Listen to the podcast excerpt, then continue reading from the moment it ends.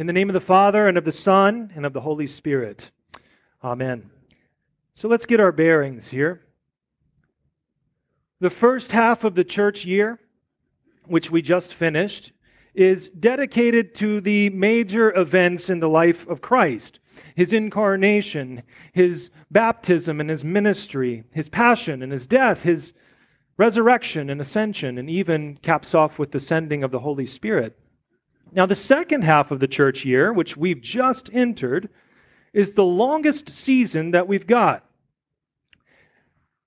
We've just now entered it. It's going to take us all the way through summer, right up into Advent. It's called by some the green season, hence the green, or the time of the church.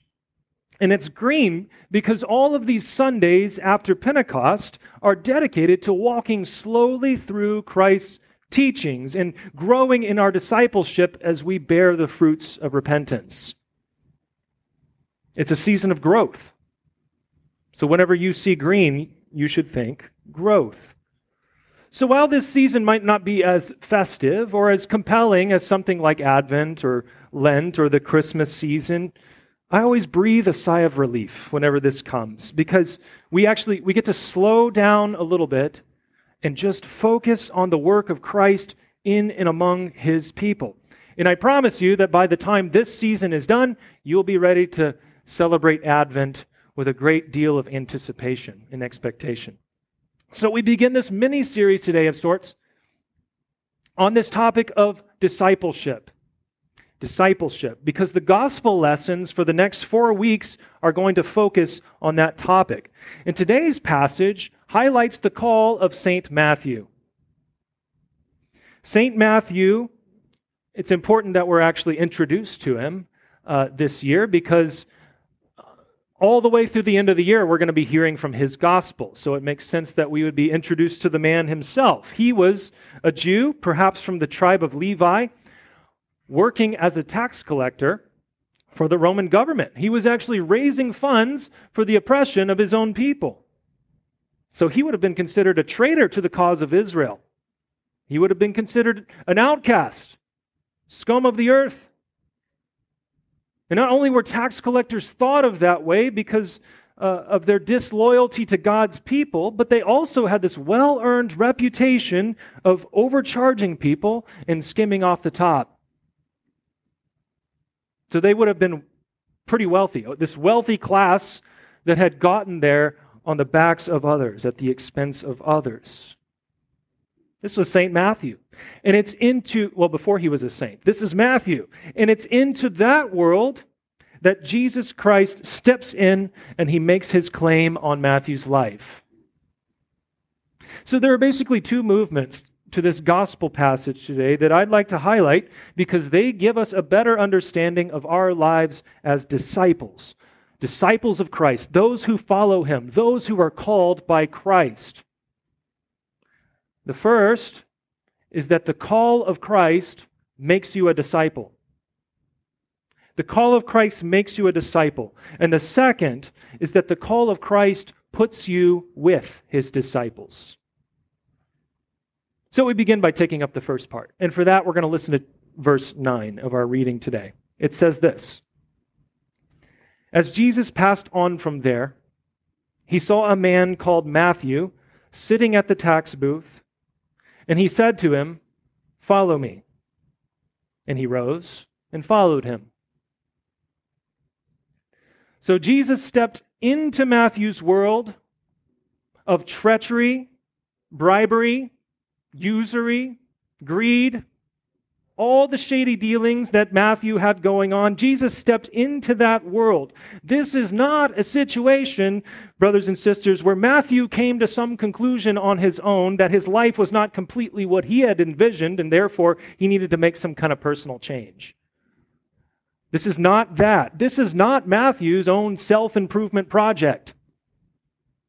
This is Jesus, the Son of God, coming to Matthew while he's sitting there in his tax booth, engaged in the shadiest of dealings, and using his word to completely upend everything that Matthew had going on. Jesus says, Follow me. And Matthew does. Now, in his account that we hear from today, did Matthew waste any time with any poetic language, any flowery language about what happened? No. Did he wax poetic about this most important moment in his life and give you a whole long soliloquy about the heavens that opened up and everything that happened whenever Matthew followed Jesus? No. Jesus said, Follow me. And Matthew didn't argue. Now, whenever Luke describes this same event in slightly more detail in his gospel, he mentions that Matthew, who's actually called Levi in Luke's gospel, Matthew left everything and rose and followed Jesus. It's interesting. Matthew actually omits that detail, probably because he doesn't want to talk too much about that experience. But then Luke says, no, he left everything and he followed Jesus. Keep that detail in your back pocket. Now, for Matthew, this is a very unique call. It's unique. It is a call to conversion to Christ, and it's a call into the office of what would later become known as apostle. So we have to understand that, all right? There's not a one to one correlation of Matthew's call and your call, so we're going to deal with some of the differences there. But you have not been called into the office of apostle. I hope that you know that. You have been called by Christ as his disciple. So, what we can learn from this passage is that this passage sketches out the outline of what that looks like. All right? Because the call of Christ makes you his disciple. And that was my first point. The call of Christ makes you his disciple. It's not your good works, it's not your own human efforts, it's not your decision. The call of Christ makes you his disciple. Now, during the time of Jesus' earthly ministry, the call came immediately through Christ's own lips. What do I mean by that? It means that Jesus was there in the flesh, in person, and the call came immediately. He called Matthew. He said to Matthew, Follow me. That's how it happened.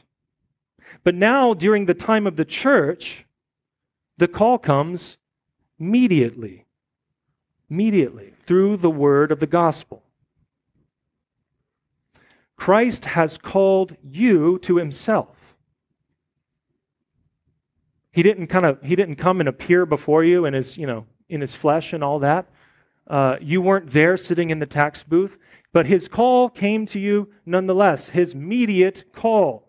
Whenever you were baptized, the Holy Spirit called you by the word of the gospel in those waters.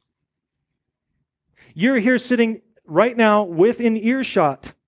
And that means that Jesus is speaking to you right now, immediately, through his word. His call comes to us through these means, immediately. I highlight this um, for several good reasons, but there was this guy a few months ago who I was talking to who told me that he converted to Christ through nature. Um, it was a bizarre conversation, to say the least. I mean, it, he was convinced that, that God had revealed himself in a saving way through nature. Now, here's, here's why that's impossible. You can know a lot about God through looking at nature right? You can know about his creative power. You can know about his divine attributes, his provision and care. You can even know something about God's wrath. Whenever you look at awful, disastrous weather events and things like that, you can know about God's wrath, all this Romans 1 uh, type of stuff. But here's what you cannot know from looking at nature you cannot know about God's mercy. You cannot know about his forgiveness in the gospel. You can't look at a tree and discern from that that God loves you and wants to forgive you. No, he does that through the gospel. That's what saves. That's what brings eternal life. He calls us by the gospel. And the call doesn't wait until you've gotten everything straightened out in your life. There was no time for Matthew to do that. He didn't tell Jesus, oh, well, hang on, I got to stamp a few of these papers here and I got to file them with my superior and all that. He just went. There was no time for Matthew to clean himself up. The call comes to you, naming you as one of Jesus' chosen, bringing you into the kingdom of Christ and out of the kingdom of darkness. The Holy Spirit calls you by the gospel and leads you to repentance and faith in Jesus' finished work on the cross. Remember Luke's detail? Remember how he said that Matthew left everything and followed Jesus?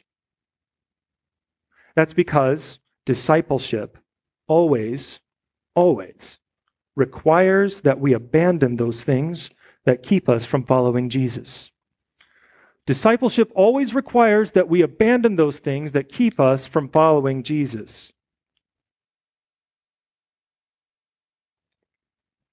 What thing in your life is poisoning your discipleship? What thing in your life is hindering you from following Jesus faithfully? What sin issue is it? Here's my suggestion, not just a suggestion, here's God's command kill it,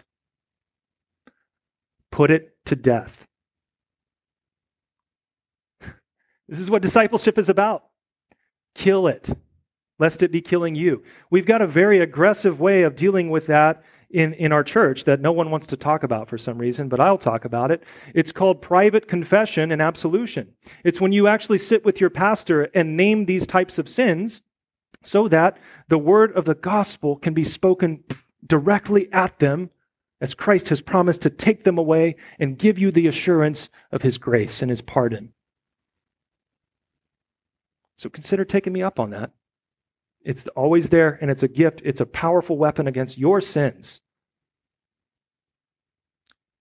But for others, you know, there are these uh, there are these seemingly less serious sins, right? Um, these less serious sins that hinder our discipleship. You know, it might not be one of those biggies or whatever that, that need confession and so forth, but it might be something considered less serious. But you know what? You know what Christ says about that thing as well? He calls it sin too. He calls it sin. So is it, is it your obsession with convenience? Is it your career? Is it your family? You know, in Matthew's Gospel, chapter 8, Christ was pretty hard on the guy that he called to follow him, and the guy hesitated. And uh, what did he want to do first? He wanted to bury his father. Pretty reasonable. What did Jesus say to him? Let the dead bury their own dead. You follow me. That's hard, isn't it? That's hard. Too often, I think we, we soft pedal the call of Christ. We soft pedal the obligation of discipleship. And we make it something that, you know, we turn into whenever it's, it's convenient for us. That's not the way that Jesus sees it. So if you are committed to something, over and above that call that Jesus has on your life, Jesus is telling you today that it's not worth it. That thing is not your priority. His call is. And that brings us to the second movement in our gospel lesson today. Now, Matthew is no longer just sitting at the tax booth by himself, is he? Now, he's plopped right in the middle of a bunch of sinners, a bunch of fellow sinners. That's because the call of Christ not just makes you his disciple, but the call of Christ puts you with his disciples. So here are the rest of our verses. And as Jesus reclined at table in the house, behold, many tax collectors and sinners come and were reclining with Jesus and his disciples. And when the Pharisees saw this, they said to his disciples, Why does your teacher eat with tax collectors and sinners? But when Jesus heard it, he said, Those who are well have no need of a physician, but those who are sick. Go and learn what this means. I desire mercy and not sacrifice. For I came not to call the righteous, but sinners. Now, again, Matthew's call here is it, it's unique in that he hears it directly from the mouth of Jesus, right? And he's actually able to have Jesus over at his house for a meal, and he's actually able to host a party. But, as I said before, this movement shows us the shape of our discipleship.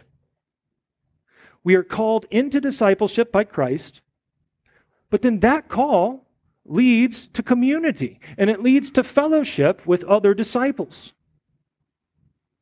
You see, Matthew was called out of his isolation, out of his alienation that sin brings, and he was brought into the family of God. He was brought into table fellowship with Jesus. And so, what we have here in this passage, gathered around that table, as, as Matthew kind of scanned the room and he's writing this, you know, he wrote this later, but he, he looked around the table and what did he see? Did he see a bunch of well put together people? Did he see a bunch of, you know, upper crust and so forth? No, he looked around the room and he saw, he saw a bunch of poor, miserable sinners like him. But they were there and they were gathered around Jesus. Tick the Pharisees off. Boy, did it. But what we have at that table is the beginnings of the new humanity. The holy Christian church, the new Israel. They were there at the invitation of Jesus himself. Pharisees didn't like it, right? They, they questioned the disciples. They said, Why does your master eat with such people? To which Jesus told them, he looked at him and he said, Those who are well have no need of a physician, but those who are sick. You know what? You can't even be a Christian if you want nothing to do with what Jesus brings to the table. You can't be a Christian if you don't want what Jesus brings to the table. Here's, here's how I see this play out in our world today because so much of the therapeutic language that exists within our culture actually makes its way into how we understand the scriptures. It makes its way into our churches as well. And it completely undermines what Jesus intends for our discipleship. Here's what I mean you're perfect the way you are. Follow your heart. Those types of vague platitudes are poison. I'm here to tell you the truth.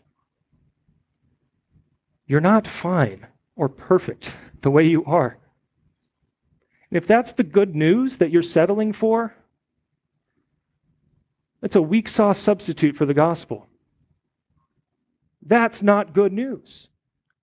The truth is is that we are unbelievably sick with sin. Our words, thoughts, and deeds are soiled with it every single day. That was one of the first things that we said when we came into this place, right?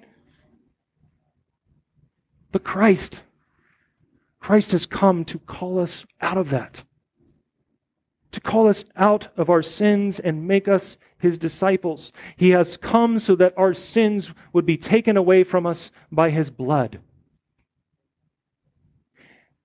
And since you've been made a disciple, it means that you've been made a subject of Christ.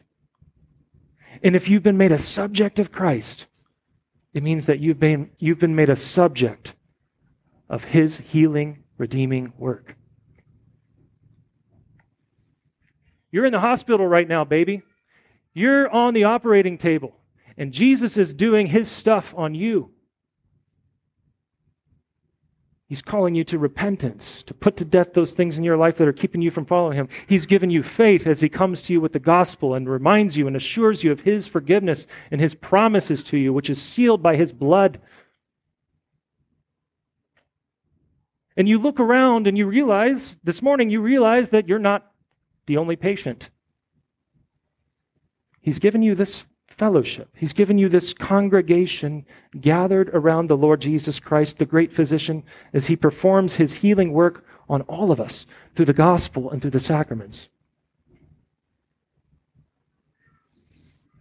So, the point here is that real discipleship always is in the context of the community of Christ. Real discipleship is always in the context of the community of Christ. That is the local church. You see this play out in the early days of the church, right? In the book of Acts, they were together all the time. They were sharing what they had. They were devoting themselves to the apostles' teaching, to fellowship, to the breaking of bread, and the prayers. Normal Christian stuff. So, real discipleship, true discipleship with Christ, and his call on your life is always bound up with the fellowship of fellow sinners who also realize that they have no righteousness of their own either. Fellow sinners who are fellow partakers of Christ's life and righteousness. The people that you see here now.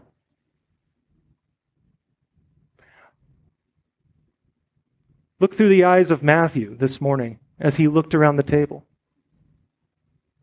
You know, whenever you look at our fellowship, our congregation, you don't see a bunch of perfect people. Uh, some days are better than others. You see a bunch of sinners who are saved by grace through faith, sinners who cling to the promise of Christ. So, like that guy that I mentioned before that told me that he was saved through nature, um, I'm going to rebuke another idea before we finish here. I'm going to rebuke this idea. And the reason that I come down hard on this idea is because I think that this idea is far more sinister, and I think that it's far more of a threat to, uh, to our churches. And I think it's everywhere. It's a plague on American Christianity. And it's this it's this notion that the Christian life can be lived apart from the life of the Christian church. And when I use the term Christian church here, I'm not just talking about an idea. I'm talking very concretely. An actual congregation with a real flesh and blood pastor we're actually going to get one of those this Saturday. Uh, a real congregation with a real flesh and blood pastor who brings the healing ministry of Jesus to you with real membership, with real preaching and sacraments, with worship and discipline, all those things that make a church. This church community is essential to your life in Christ because it's in the Christian church where the Holy Spirit daily and richly forgives your sins and the sins of all believers. And, it, and the Holy Spirit keeps you in the true faith. Christ's call on your life means that you belong with his people, with fellow sinners who are subject to Jesus' healing power. And the reason I stress this is because I know people that think this way, right? Several people that I care about think this way that they can live the Christian life apart from the ministry of the church, that they, need, they, they don't need anything to do with God's church, but they can go on and believe in Jesus. Here's the problem with that you think you can follow Jesus apart from the community of his local church. Which Jesus? The Jesus that tells you that you don't need a pastor? The Jesus that tells you you don't need a congregation? You don't need to follow him in the context of community. That Jesus? No, we are called to something much greater. We are called to gather around that table with a bunch of people who don't have it put together, but nonetheless a bunch of people with whom we share fellowship. And that's what today is. In a moment, we're going to experience that in a very tangible way as we gather around Christ to eat his body and drink his blood.